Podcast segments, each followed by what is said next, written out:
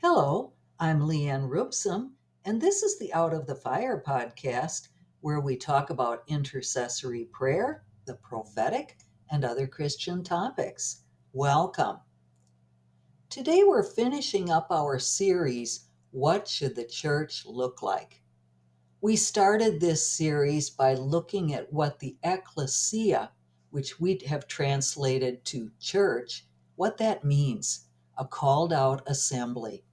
We are called out of the darkness of this world into God's family and kingdom, not as individuals only, but as a united body of believers meant to live and carry out our purpose together. I also gave you a core job description for the church. The church is the expression of Jesus Christ upon the earth. Throughout the series, I emphasize that healthy church life means we function as the family of God. When we forget that we are family, some of the other components of who we are an army, discipleship center, or even a house of prayer those can get out of whack.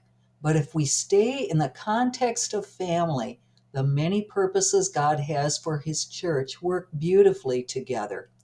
When we overemphasize one aspect of the church to the exclusion of others, we become like a wheel that's out of round or one missing some spokes.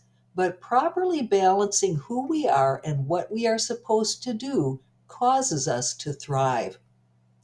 There is one more element of the church that I would like to mention, and really, I think I've saved the best for last. We are Christ's bride.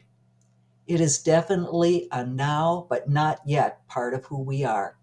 We are betrothed to our bridegroom Jesus, but the wedding celebration will not take place until he returns for us. While we wait for him, we are in a twofold preparation time.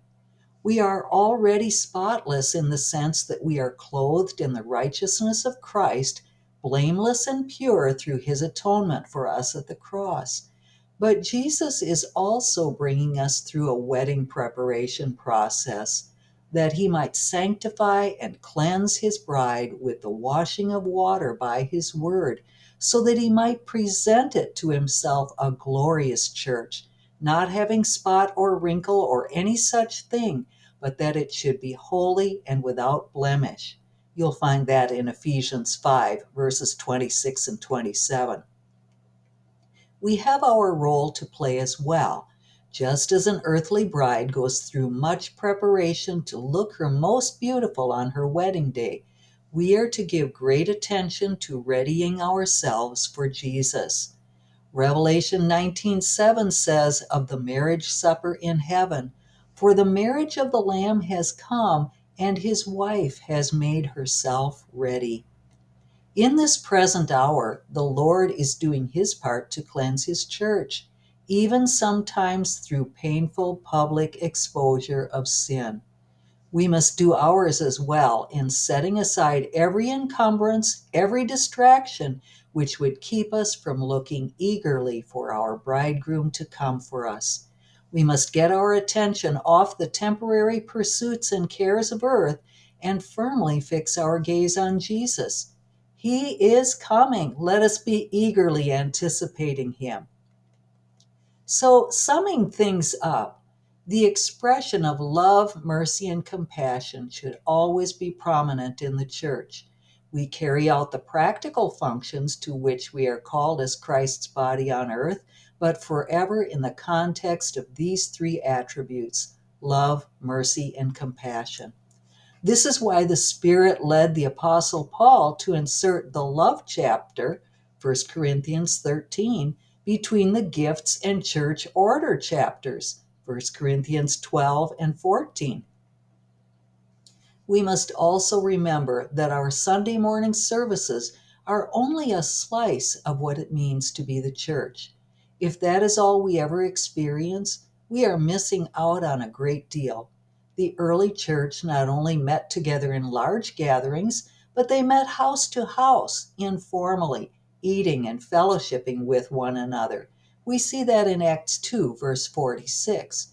They received teaching, Acts 20, verse 20, and they prayed together. Acts 12 12. We can do the same in our day. They also lived out the life of Christ in the world around them, including showing forth the power of God through miracles, signs, and wonders, which are supposed to follow those who believe, according to Mark 16, verse 17. For the kingdom of God is not in word, but in power. The Apostle Paul said that in 1 Corinthians 4, verse 20. I hope you've enjoyed this series and that it's provoked some new ideas for you. If you'd like, you can go to the link where this episode shows up as a blog post and leave some comments there. I'd love to hear from you. I'd like to invite you to my website, characterbuildingforfamilies.com. There you will find a couple of resources which will really help you grow in forming Jesus as the firm foundation of your life and in godly Christian character.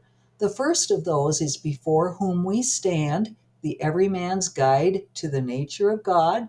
It's simple and yet profound, easy to understand, and I think you'll find it engaging to read. And then we have a Bible study called River Life, Entering into the Character of Jesus. By the time you and your study group have uh, gone through that together, or you can go through it individually, I think that you will have learned a lot about Jesus' character and how we can mold ourselves into it. So that's at characterbuildingforfamilies.com. And this is Lee Ann Rubsam with Out of the Fire, and thank you for listening.